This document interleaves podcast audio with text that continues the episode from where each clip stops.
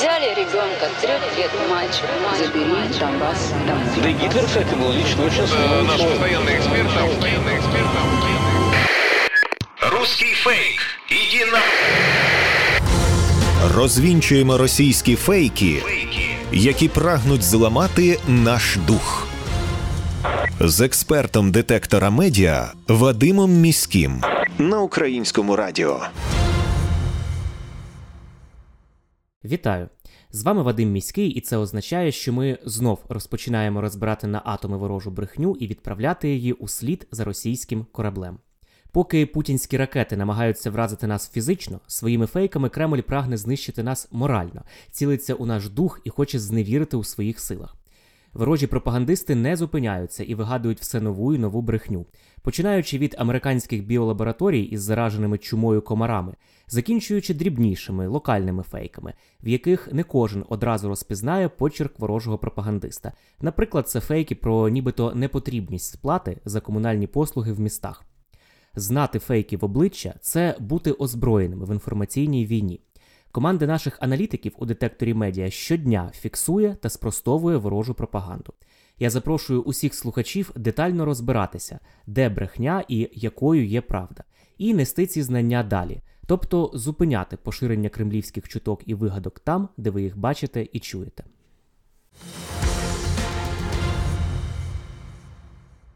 Російські пропагандистські ЗМІ стверджують, що їхні ракети буцімто не пошкоджували Бабин Яр у Києві.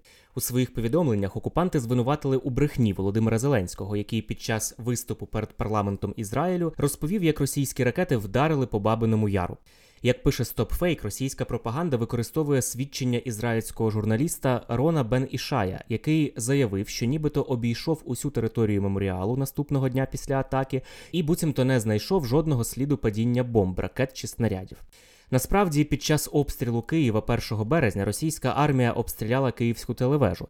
Одна ракета поцілила в технічну будівлю телецентру, а друга в будівлю авангарда, розміщеного на території колишнього єврейського цвинтаря.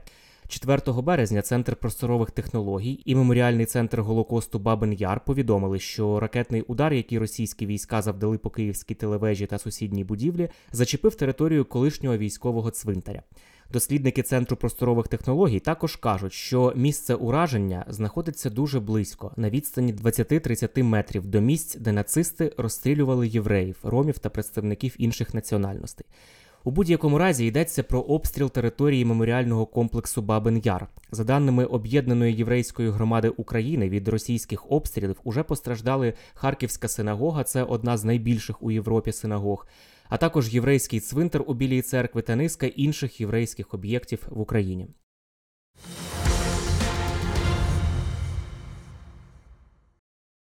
У російських медіа та телеграм-каналах поширюють фейк, що начальник Одеської обласної військової адміністрації нібито розпорядився розгорнути опорні пункти у школах, лікарнях та пологових будинках для протидії агресору. Як підтвердження цьому до повідомлення додають нібито виписку із розпорядження номер 101 від 16 березня, підписану начальником Одеської обласної військової адміністрації Максимом Марченком. Однак це фейк. Як повідомляє обласна військова адміністрація, жодного розпорядження начальник не видавав і не підписував. Прес-секретар Одеської військової адміністрації Євген Овхімов пояснює, що ця інформація створена і розповсюджується силами ворожих підрозділів інформаційно-психологічних операцій або ІПСО. Послухаємо його слова.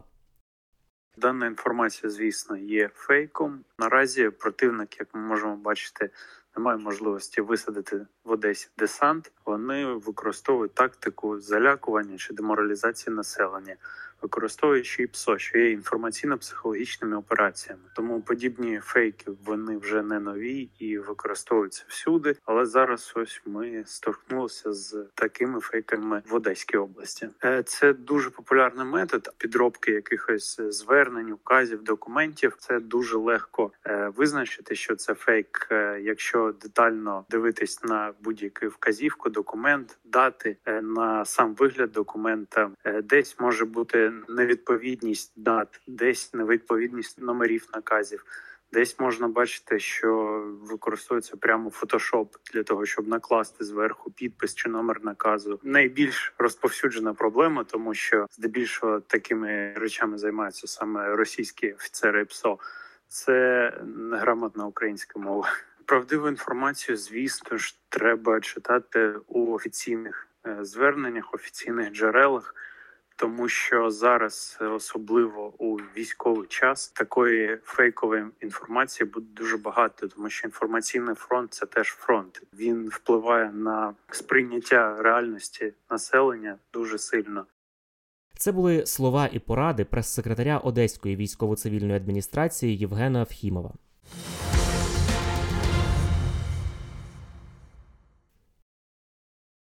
Російські пропагандистські медіа ТАСС, Вєсті, Лєнтару, Красна Весна та низка інших вийшли із заголовками, в яких стверджується, що Німеччина буцімто більше не постачатиме зброї в Україну.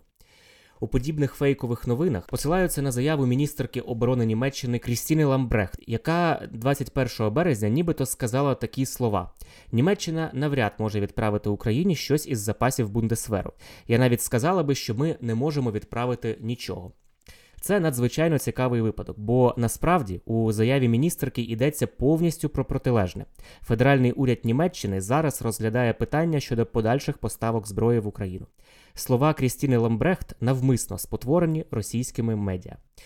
У інтерв'ю німецькому тижневику Deutschlandfunk 19 березня пані Ламбрехт наголосила, що для підтримки українських збройних сил Німеччина продовжуватиме постачання зброї Україні. Вона пояснила, що варіанти постачання через Бундесвер було вичерпано і зараз вивчаються інші варіанти. Цитую її слова із цього ж інтерв'ю. Наразі ведуться переговори у федеральному уряді про купівлю зброї для України. Нагадаю, що Німеччина змінила своє рішення про непостачання озброєння в Україну після початку повномасштабного вторгнення Росії. 26 лютого уряд ФРН вперше схвалив постачання озброєння в Україну. Берлін вирішив надати тисячу одиниць протитанкової зброї та 500 ракет Стінгер. 2 березня стало відомо, що зброя, яка була обіцяна Берліном, передана Україні. 3 березня агентство ДПА повідомило, що влада Німеччини планує надати Україні 2700 зенітних ракет Стінгер.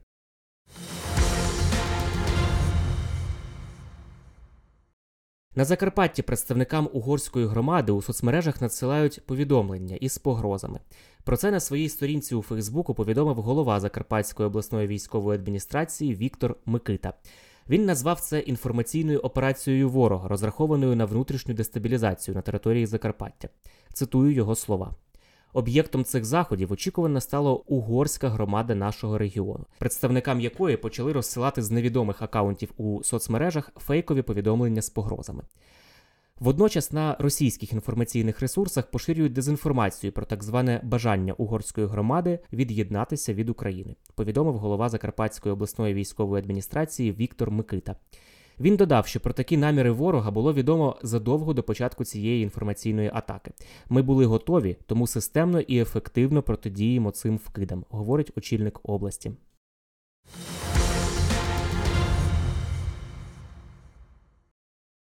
У соцмережах, імовірно, ворожі коригувальники пропонують допомогу із заміною вибитих шибок. Центр стратегічних комунікацій та інформаційної безпеки попередив, що такими можуть бути нові підступні дії ворожих коригувальників. Зокрема, вони розсилають у соцмережах допис від імені Ігоря чи Івана, який пропонує безкоштовно допомогти із заміною вибитих шибок. При цьому добродій може ставити безліч запитань про ваш будинок та все, що поряд. Це може бути коригувальник ворога. Будьте обережні і не допомагайте окупантам нищити українські міста. Закликають у центрі стратегічних комунікацій та інформаційної безпеки.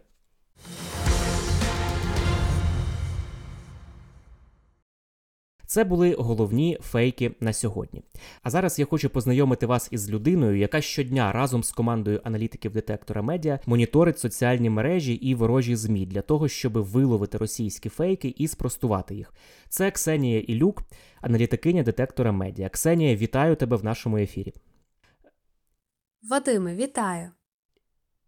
Ти і команда щодня робите фантастичну роботу, про результати якої дізнаються усі наші слухачі на хвилях е, як українського радіо, а також е, подкасту Руський фейк на всіх популярних е, подкастингових платформах.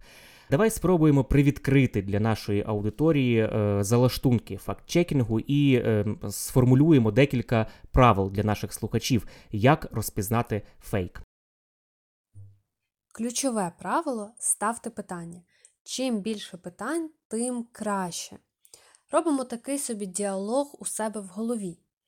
До прикладу, запитуємо себе, що я відчуваю після прочитаного, які емоції в мене викликає ця новина чи цей матеріал, адже саме надмірна емоційність притаманна фейкам.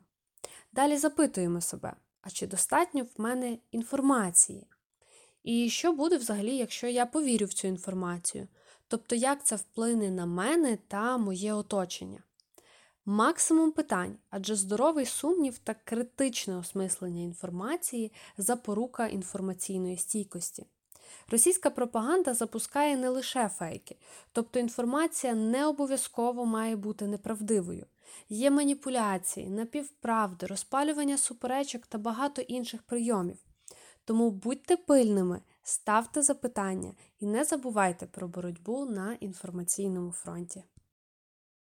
Дякую тобі, Ксенія. І я нагадаю, що з нами була Ксенія Ілюк, аналітикиня детектора медіа, яка щодня разом з командою аналітиків моніторить соціальні мережі і ворожі засоби масової інформації для того, щоб упіймати російські фейки і спростувати їх.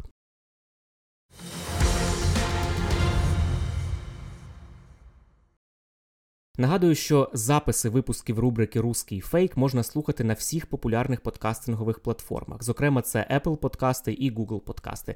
Я запрошую вас підписуватись, а також підписувати ваших знайомих та рідних. Знайти подкаст можна за назвою Руський фейк. Нагадую, що треба довіряти тільки офіційній інформації. Якщо ви бачите панічне повідомлення у вайбер-чаті чи від невідомого аккаунта в Фейсбуці, чи в анонімному телеграм-каналі, чи в Ютубі чиємусь, зупиніться, перш ніж поширити і розповісти сусідам і рідним.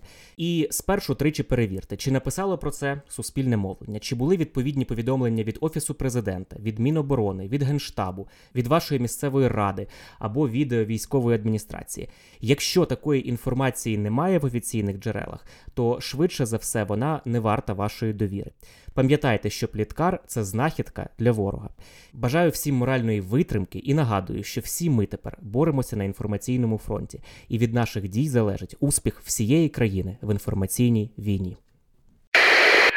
Русский фейк. Иди на... Розвінчуємо російські фейки, Фейки. які прагнуть зламати наш дух. З експертом детектора медіа Вадимом Міським на українському радіо.